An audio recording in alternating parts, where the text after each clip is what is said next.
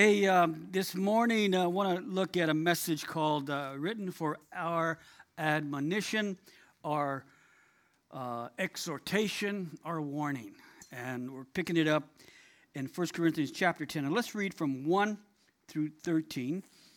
And it says, Moreover, brethren, I do not want you to be unaware that all our fathers were under the cloud, all passed through the sea all were baptized into Moses in the cloud and in the sea. All ate the same spiritual food, and all drank the same spiritual drink. For they drank of that spiritual rock that followed them, and that rock was who? But with most of them, God was not well pleased, for their bodies were scattered in the wilderness. Now, these things became our examples to the intent that we should not lust after evil things as they also lusted, and do not become idolaters as were some of them. As, it is written, the people sat down to eat and drink and rose up to play. Nor let us commit sexual immorality, as some of them did, and in one day 23,000 fell. Nor let us tempt Christ, as some of them also tempted and were destroyed by serpents nor complain as some of them also complained, and were destroyed by the destroyer. Now, all these things happened to them as examples, and they were written for our admonition, upon whom the ends of the ages have come.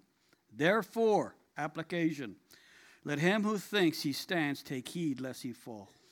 No temptation has overtaken you, except that you may on what you are able but with temptation will also make the way of escape, that you may be able to bear it. Let's pray.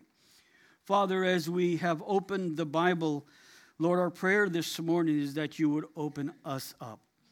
As we know, Paul is speaking to the church at Corinth, and it is a place where a church needed to be, God. It was a vile place, it was a wicked place. And what a perfect place to plant a church. But beyond that, God, as we look to what Paul instructs the Corinthians, we ask that you would instruct us. We ask, God, that you would give us ears to hear what your Holy Spirit is speaking to us individually and then congregationally, Lord God, for this church here in Richmond. Father, we've come to hear from you. Please go beyond my notes, God. and Any little silly thing I may say, Lord. But we take your word serious. And so this is a time where we want to hear from you, Lord. Help us to leave different in the way we came, God. For if we don't, Lord, we haven't accomplished your will. We haven't accomplished, Spirit, what you want from us or of us. So have your way. Open our hearts, open our ears. But we ask it in Jesus' precious name. And this morning that we're looking at a message called written for our admonition. And when paul was writing to the corinthians in this section that we're at really started in chapter 7 he began to answer questions that they had asked of paul. You know and paul is just answering these questions. And in chapter 9 paul was going over our liberty.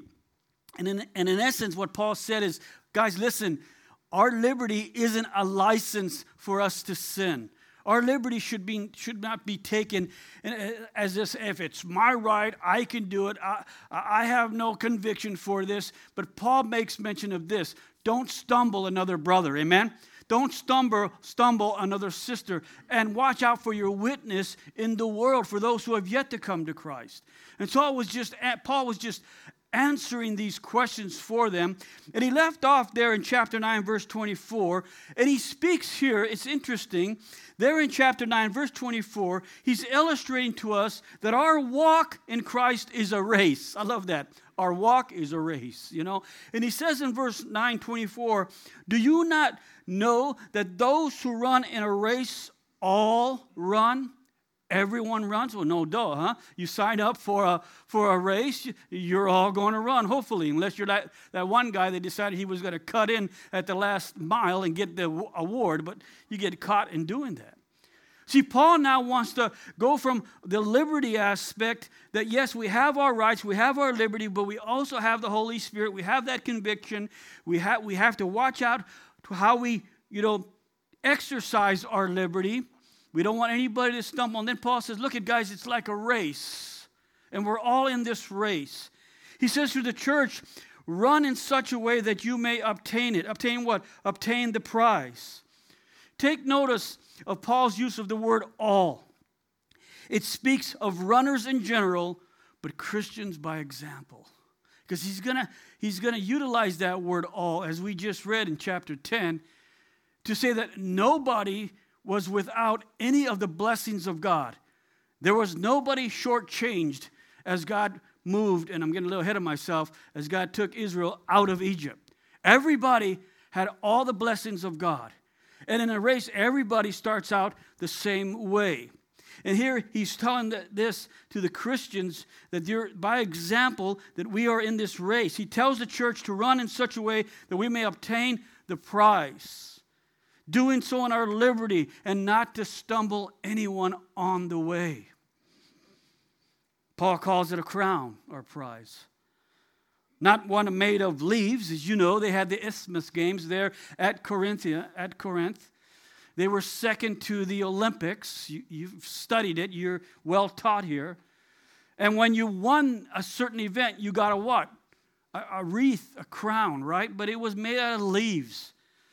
But you, you, you fought, you, you, you ran, you, you did everything that you could to get that prize. Well, here Paul speaks of an imperishable crown, uh, a crown that will not fade away a crown given to those who enter the presence of our Lord. He reminds them that that's what we're that's our reward. And to hear the words, "Well done, good and faithful servant." Now Paul in the following chapter here in chapter 10 will explain to us that in running our race, listen please, the past is the key to the present. The past is the key to the present. Paul, under inspiration of the Holy Spirit, wants to take the church at Corinth and us this morning back to Exodus, back to the Old Testament, back to his heritage. And that's what he's going to do. And whether they ran a good race or a bad race, there is much to be learned as we are in our current race today. He gives us the keys to the past to help us in our race with the Lord today. And so let's read. And, and although this was written to the Corinth, to the church at Corinth, it's written to us today because it's God's holy word, God breathed. Amen? All right. Well, he begins in verse 1 through 4. And here Paul uses his own ancestors, as I said, to illustrate how they ran the race at that time under the leadership of who? The leadership of Moses. Here Paul takes us back to Egypt and Israel's historic exodus. We remember in Exodus chapter 3, and I love this. In Exodus chapter 3, he says, Then the Lord told him, that is Moses, I have certainly seen the oppression of my people in Egypt, and I have heard their cries of distress because of their harsh slave drivers. Yes, I am aware of their suffering, and I love this right here. So I have come what? I have come down to rescue them. Did you ever see that in the word before? I have come down to rescue them from the power of the Egyptians and lead them out of Egypt. I have that in my office. I have that verse in my office. I have come down to rescue them. Because we're going to parallel that in the book of John here in a minute. God says, I have come down, and of course, as He has come down, as He's heard, as He's seen the cries, as He's heard of the distress, and here God initiated the rescue of His people. And He'll utilize a man and his brother as the priest to help in this, to assist in this, because God always uses us. He always uses man. We are His vessels, we are His hands, His feet, His voice. And so he says here that he, he, he Paul will summarize that rescue and, and the lessons and lessons that we can learn from today. so he says, Moreover, brethren, in chapter 10, verse 1, once again, I do not want you to be under unaware, I do not want you to be ignorant that all our fathers were under the cloud. What cloud was he speaking of? He's speaking of the Shekinah glory, not the Chicano glory. You get Chicano glory at my house. Don't sit in my chair. Other than that, you're welcome, man. Come on in, and everybody loves you, and we hug you, and you know, wash your feet. You sit on my chair, you're to get something else. but the cloud he's speaking of is Shekinah glory. I'm like, uh, uh, never, never mind. The pillar of cloud. He's speaking of the pillar of, of the cloud in the day, the pillar of the fire at night that followed Israel, man. That followed them. And what blew me away as I'm studying this, as I'm reading what Paul is saying and re- reviewing this whole historical event, God never left them. And even though this was supposed to be an 11 day journey, an ele- can I say an 11 day race? It ended up being a 40 year crawl of disobedience. You guys know the story, right? But God never left them. Even in, even in their crawling, even in their, and we'll look at this, we, we read it already. Even in their disobedience, God never left them. Maybe some of you have left God. Maybe some of you are in backslidden state this morning. Some of you are just not close to you. Just, He has never left you. Well, I don't feel close to God. Well, He has never left. He's in the same place that He's always been. And He's just a prayer away for you to get close back to Him. He's just a prayer away. I love this. He never left them, even though they were a bunch of knuckleheads. The pillar of God's presence continued. And it, what was it showing? It was showing His grace to His people. It was showing His grace and His mercy. That even though you are disobedient people, stiff necked, I like that word stiff necked people, I'll never left, I never leave you. That's my grace, that's my love for you. He will never leave us. He said, All passed through the sea. That's, of course, speaking of the Red Sea, as God separated the sea for their passage out of Egypt and closed the sea, drowning Pharaoh's army.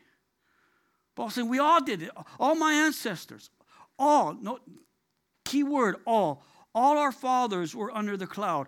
All passed through the sea. All were baptized into Moses in the cloud and in the sea. And this speaks of Moses being their leader, the initiation, the, the identification of who was going to lead them.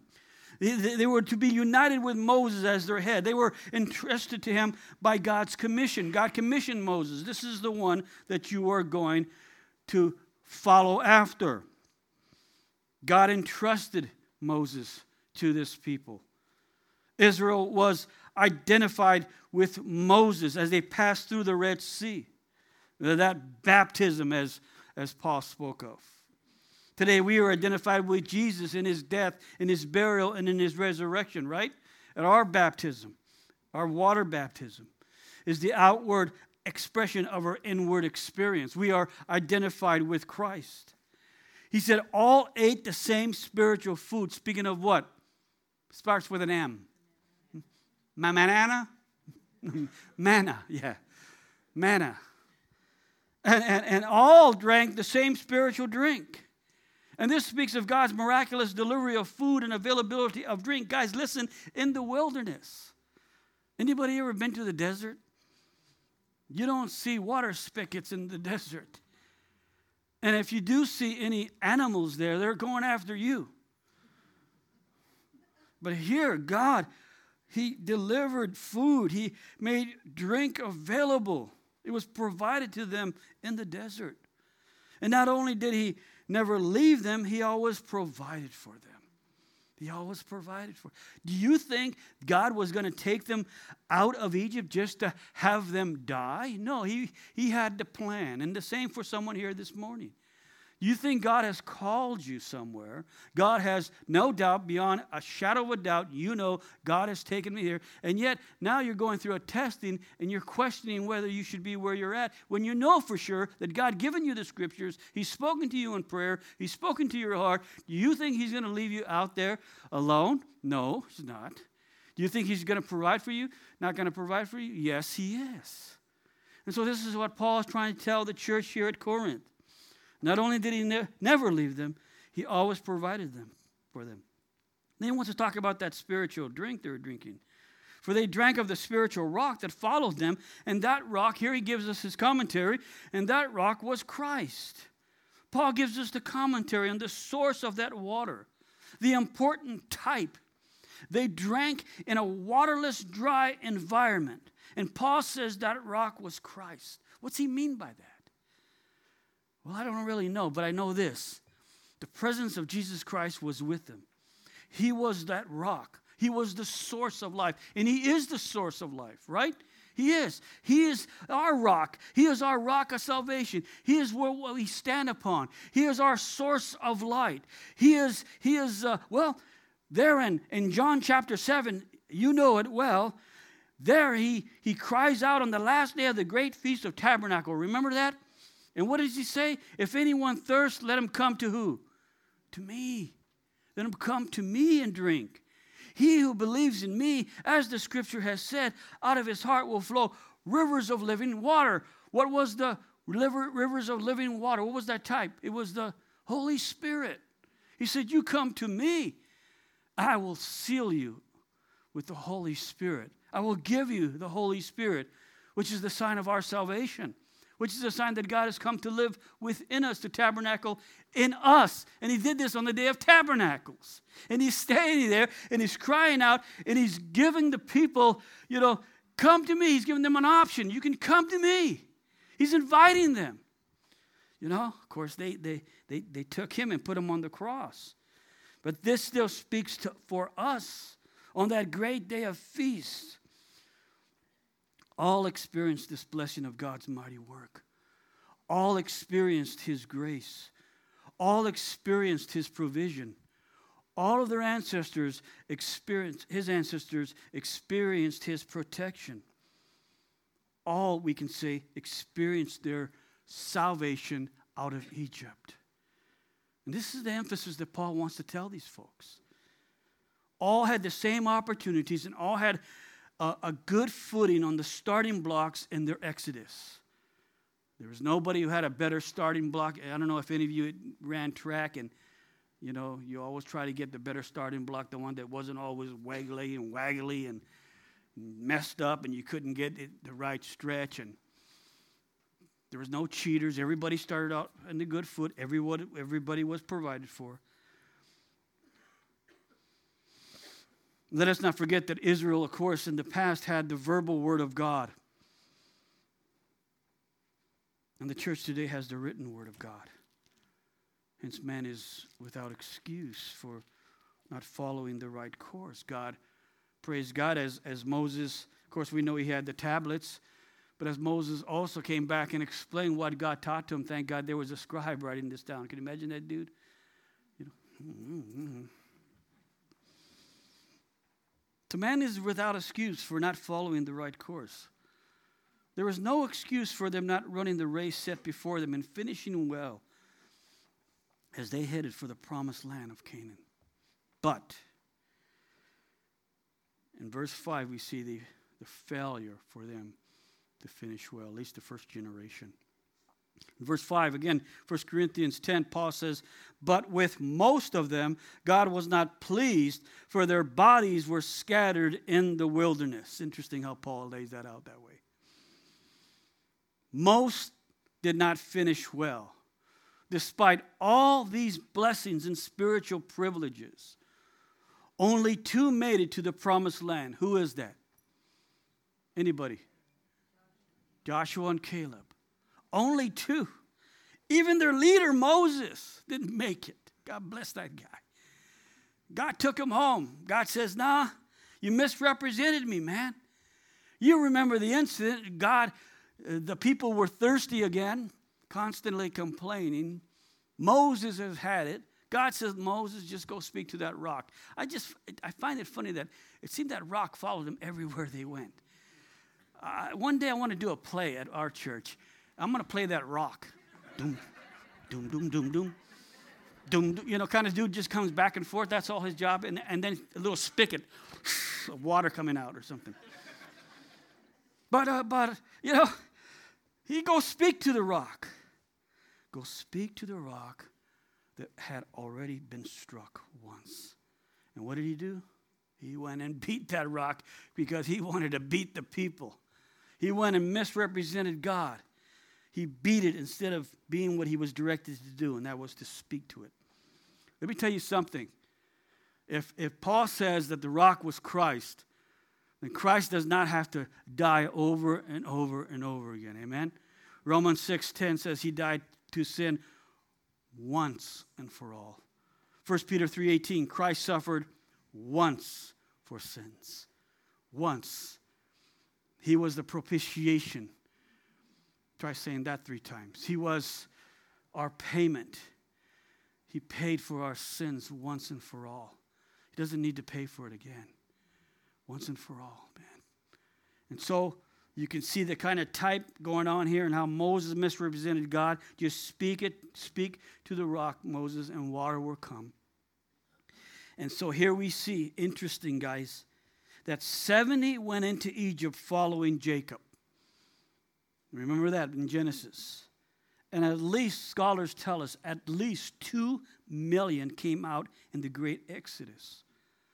But only two of the first generation, those over the age of 20 years old, finished this race well on earth.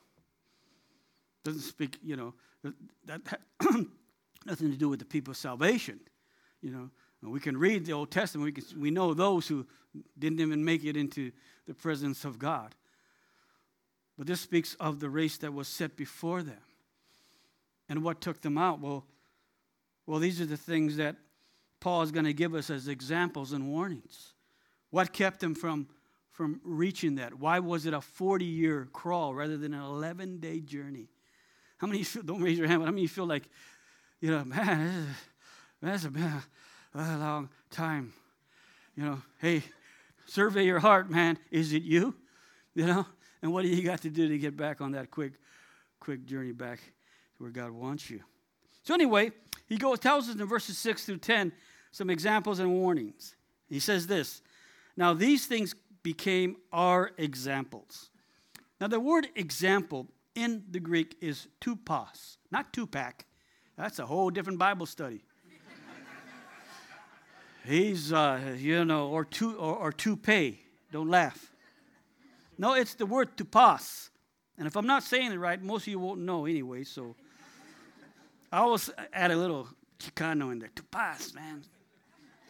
But it actually means this the mark of a stroke or a blow. The mark of a stroke or a blow. Now, let me give you a little word picture for this. It was first used in John 20 when doubting Thomas said, Unless I see in his hands the tupos, that is the mark, the print of the nails, then of course we know, then I will believe. We know the whole rest of the story there. That's the first time that word is used, that mark that that that the whole, the, the you know, the the mark that showed the pain and the agony that our Savior went went through for us.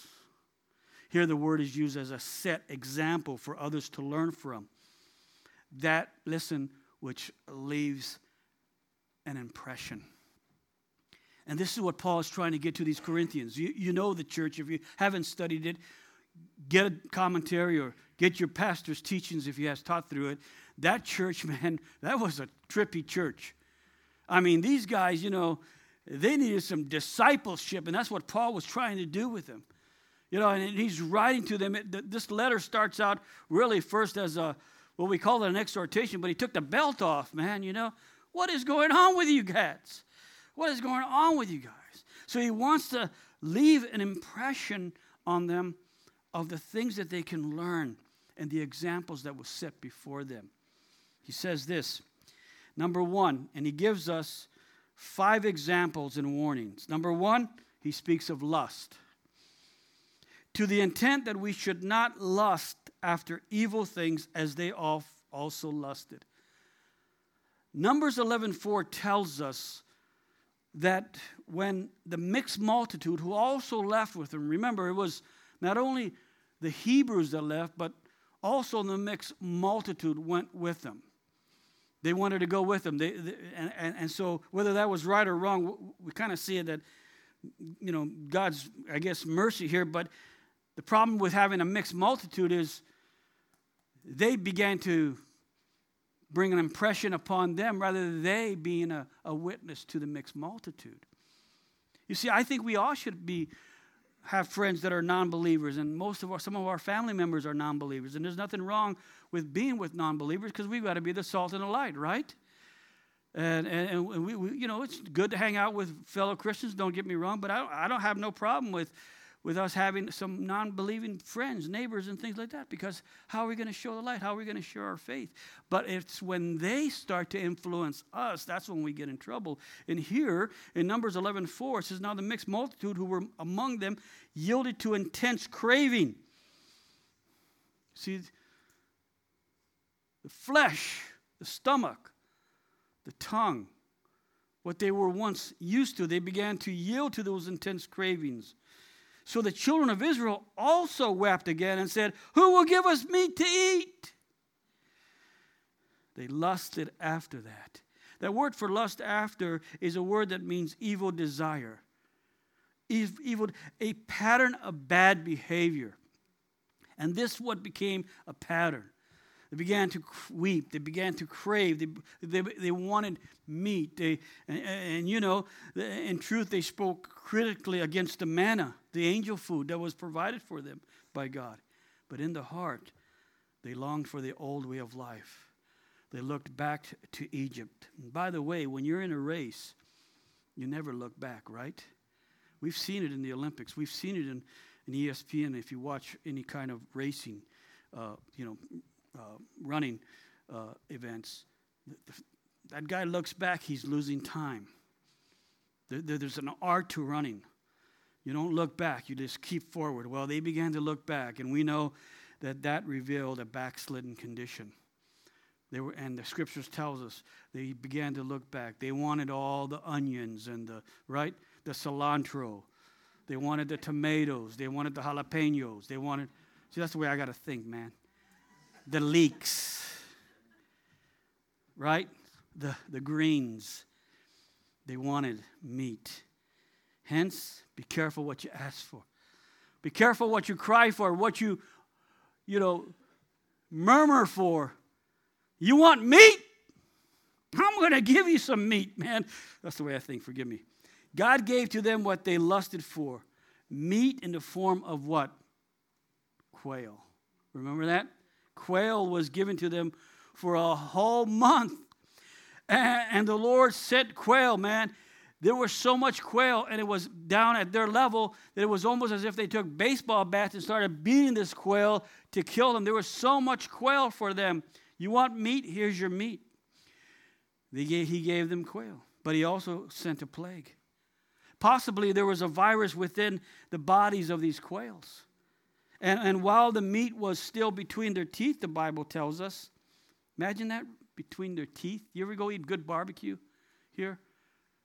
And, and, and, and, you, and you're with your wife and, and you're just digging into that, those ribs, you know?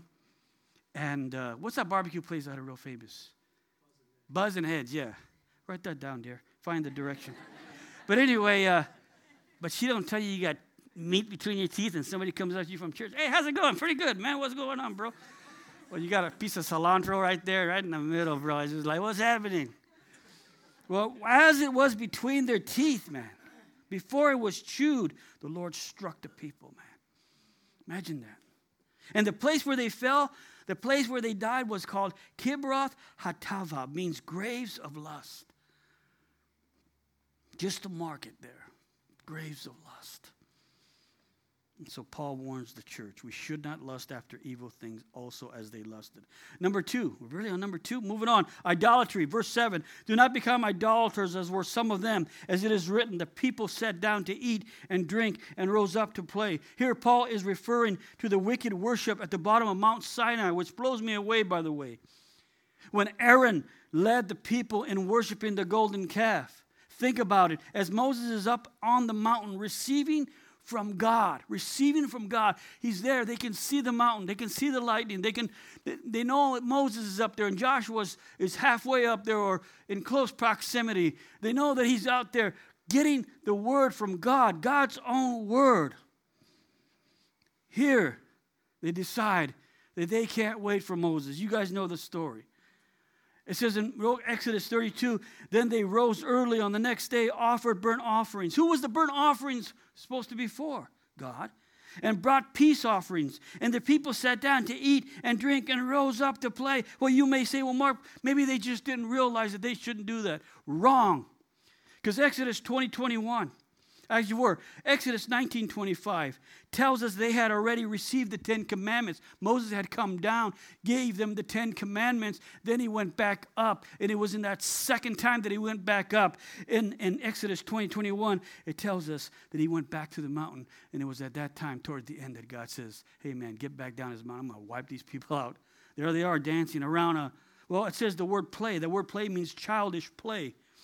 It's the word it, it, in the Greek is pezo. It means childish play. It's a word kin to empezo, which means mocking God or mocking Christ. And that's what idolatry is today, as it was then. It was childish, one childishly playing around, dancing around an idol in their heart. And all along, they are mocking God, they are mocking Jesus. The third thing he says is sexual immorality. He says, Nor let us get, commit sexual immorality as some of them did. And in one day, 23,000 fell. Paul is referring to Numbers 25 when Balaam could not destroy Israel with his curses. Remember that? He was called to curse Israel. All right, I'm, I'm going to curse him. You ready? The Lord bless thee. God is good for you. You know, whatever he said. Yeah, he, there were no curses could come out of his mouth.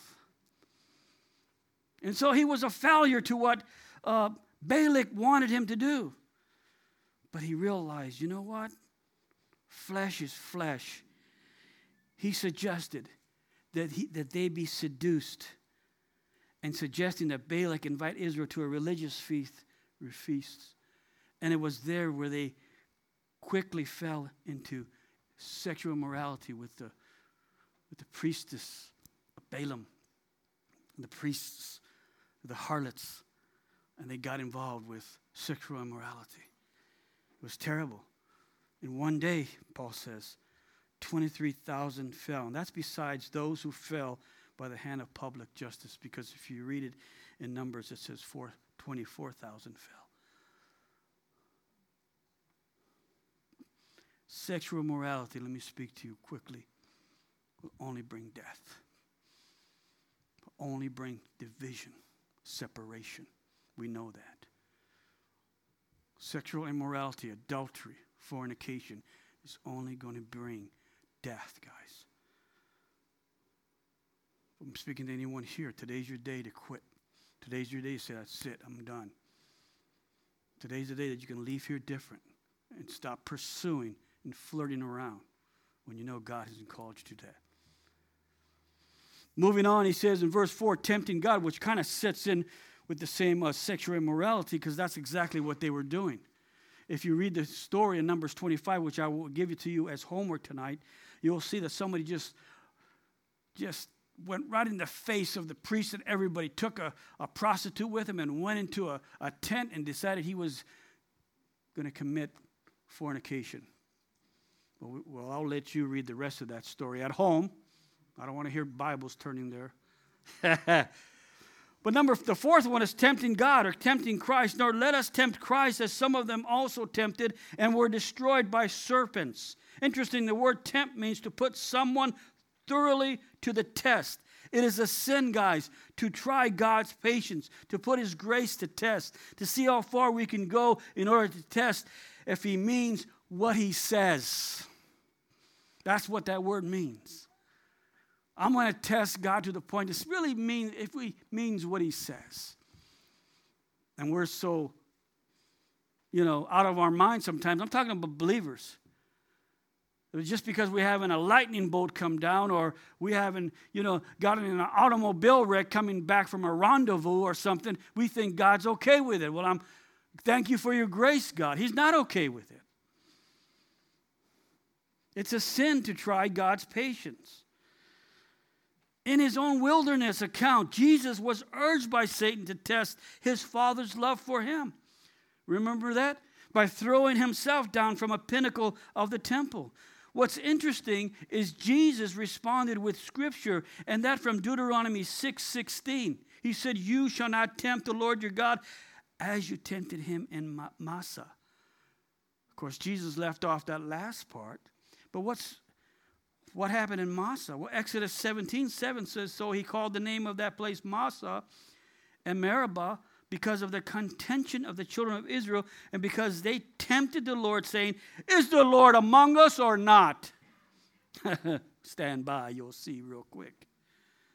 The ultimate penalty for Israel in tempting Christ, who is God, though, is found in Numbers 21 7, when the fiery serpents were sent to bite the people, and their only cure for the deadly venom was to look to a serpent, remember that? Of brass, and they shall live. It was put up, Moses was instructed put a standard up, put a brass serpent on it, and put it up as high as you can for all of Israel to see. And if they come out of their tent and look at that, they will be healed. I can just imagine some of those knuckleheads say, that's ridiculous. Yeah, that's ridiculous. To go out and look at it.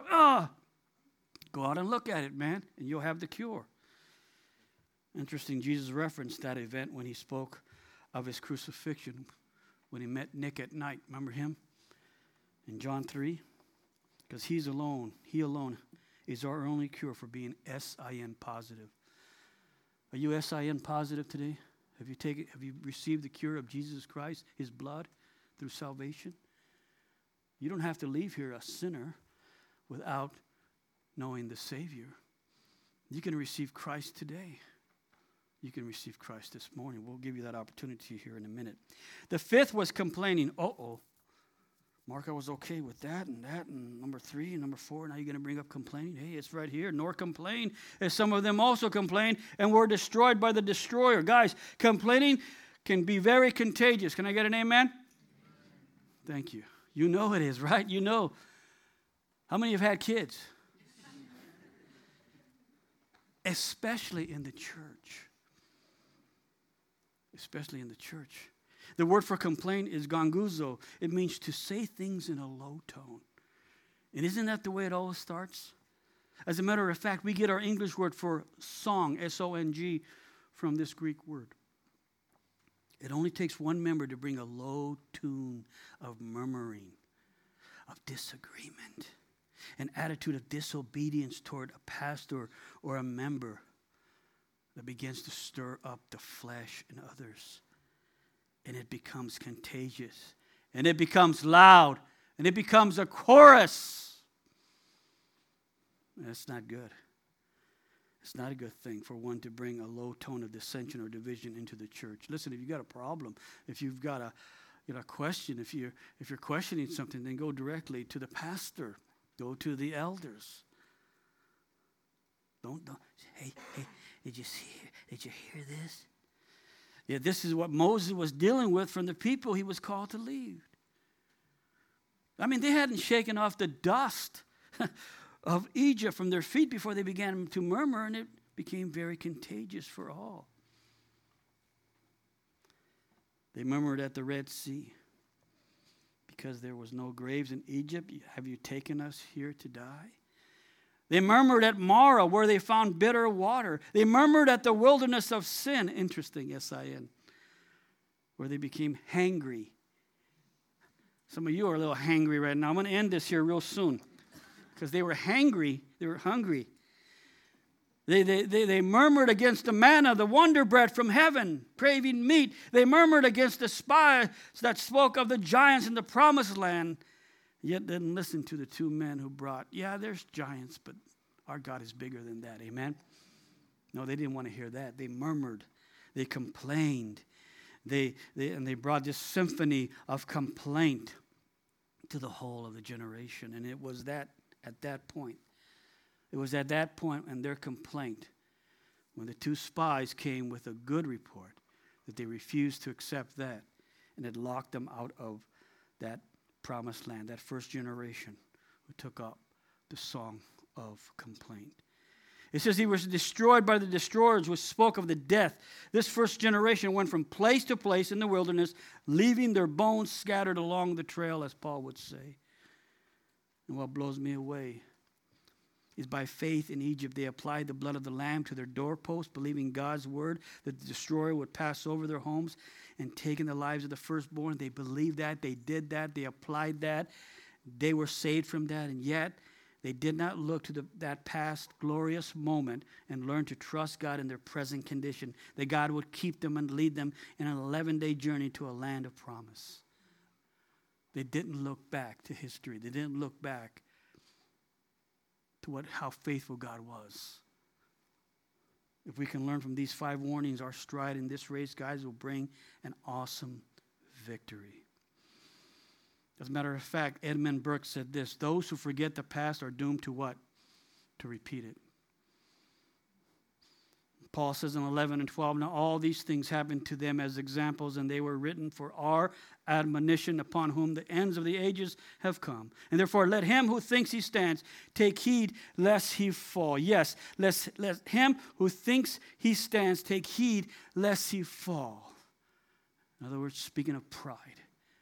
We are in this race, and we too can get caught up in many of these things. As a matter of fact, guys, the Egypt, when you speak of Egypt, Christians, listen, it, it is a type of what? It's a type of the world when you think of it.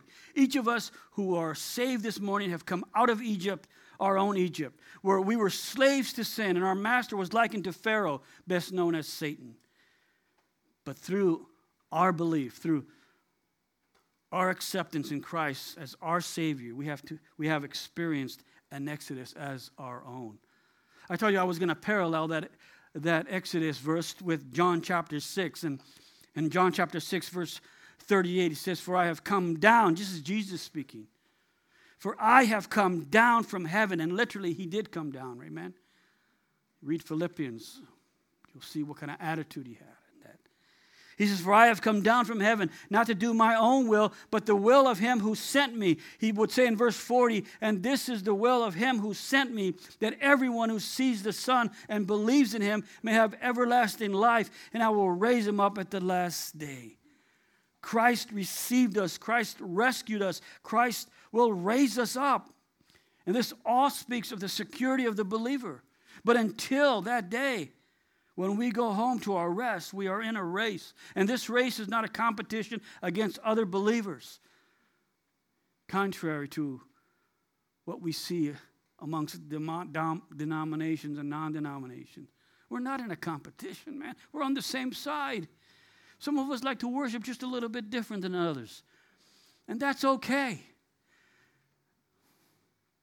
The goal is not to beat or compete, the goal is to complete. Amen? To complete, to help one another on the way. If an individual is having a problem, you go to First Baptist, well, I'm a Calvary Chapel dude. Have a nice day. Hey, watch it, man, when you fall. Ooh, man, that's ugly. No, pick that person up. You're my brother, you're my sister. Man, it's about the cross, about Jesus Christ, man. He says, therefore, let him who thinks he stands take heed lest he fall. History chronicles the past. It speaks to the present and is preserved for the future. Why? Again, in our text, to per- persuade others not to take a particular course of action. It stands as an example, a pattern of warning. And we need to practice that. We need to understand that. As the writer of Hebrews wrote in Hebrews 12 1b, he says, Let us lay aside, that's put off. Put off every weight, that's encumbrance, hindrance, or impediment, impediment, may I say, sin. Every weight that's holding us back, everything that's, that's slowing us down. Hey, take it off. Put it off. Hence, Paul again reminds us, therefore, let him who thinks he stands take heed lest he fall. For we know, and Paul tells us, we will be tempted to lose our stride, to be taken out of the race for a time, to lose our focus. Hence, in verse 13, as we close, he says this No temptation is overtaking you except such as is common to man. Why would Paul add that? And I believe it's part of this section here. I believe, why would Paul? Because he knows, he knows that temptation will overtake us, that we're going to be tempted in this race that we're in. He says that no temptation will, has overtaken you except such as common to man. But God is faithful, who will not allow you to be tempted beyond what you are able, but with temptation will also make way of escape that you may be able to bear it. Temptation is not a what? A sin. All three of you. God bless you. I love this row right here, man. You're, I'm just going to speak to you guys. it's not a sin to be tempted, guys. We think it is. So don't get caught up in that. But it is a solici- uh, a solic- it's a it's a solici- yeah. It is a solicitation. It is a solicitation to do evil, to do wrong, right? A temptation that is common to man or after the manner of man, after the manner of flesh. May I say to lust, adultery, sexual immorality, tempting Christ or complaining. Simply broken down, it's to the lust of the eyes and the lust of the flesh and the pride of life. And like a seasoned fisherman who knows just the right lure, Satan knows our areas of weakness and tempts us in that way. And don't say you don't have a weakness. Don't say there's an area that you're not struggling with. It doesn't always have to be perverted. Doesn't always. We always preachers always want to bring the sexual aspect into it. It doesn't have to be that. You may be struggling with anger. You, you may be struggling with gossip. You may be struggling with anything. Hey, those things, those are temptations, and the enemy knows how to lure us into those things. But temptation is not beyond saved man's reach for help. God is faithful. He will not allow you to be tempted beyond what you're able. But Paul also reminds us of the grace of God that with temptation, there's a way of escape. He provides a way of escape, not if, but when temptation comes. The way of escape is interesting. Look that word up later on. It means an egress, a way out, an exit. I used to work on aircraft. I was a jet mechanic on three types of aircraft. My last aircraft was the F 18. But every aircraft that I worked on, there was an egress system. Why? In case the pilot got in trouble. Case the pilot got in trouble, he was, there was a way out. That's what that word means a way out, an egress. Boom. He had three different ways of getting out. If all three didn't work, in Jesus' name, you know. Let me just leave you with uh, five ways of escape for us, okay? As the band comes up. Number one, prayer. Matthew 26, 41. Watch and pray lest you enter into what? Temptation. Really, that means give in to it. God's word and these can be in any, any way. I was just putting these together this morning. And Jesus is our example of this. Our primary weapon is God's word. Man, when you're feeling that temptation, when you're being drawn in, when, when someone even at church brings their little coal of complaint or murmuring, and man, it, it is attractive. Let's not get, let's, let's, let's, let's be true, honest. We love to gossip sometimes. What? What happened? I mean, there's a whole industry about gossip, man. You watch TV, you got ET and all these weird things. But primary weapon for us is God's Word. Hence, that's why you got to be in the Word of God. Be in the Word of God. Number four, um, uh, that's number three is God's Word. Uh, number two is God's Word. Number three, I don't know how to count. I got it all messed up here. Total submission to God. James 4 7. Therefore, submit to God, resist the what? And he will flee from you. Submit to God. And sometimes it's a struggle, especially if the enemy is dealing with you in certain things that you know you're weak in. Submit to God. If you got a problem with alcohol, don't be going to the bars and witnessing, man. No, but I want to save my brethren. Okay, well, go to the Denny's afterwards. Or wherever they go after. Go to the In N Out Burger. Oh, no, they don't have those here, but anyway. And then f- simply fleeing, right? Having a realistic view of yourself, man, concerning your weaknesses. And like Joseph, flee. Run, Joseph. Run. Run away. Run away from it, man. Take yourself out of it. You will be able to escape the temptation. And I'm going to tell you this honestly. We're going to have some victories in it, and sometimes we're not. But write down 1 John 1 9 because that's your bar of soap. If you fail in it, and we will, because we're weak too. But I guarantee you, if we practice this, if we put this to practice, if we learn from our exam- from the examples of the Old Testament and even the New Testament, if we learn from the examples of how faithful God was in our past, you're going to have more victories than defeat. I'm not going to tell you, I'll stand up here and tell you, no, you're never going to sin again. No. We are saved sinners, blessed by God's grace. Amen.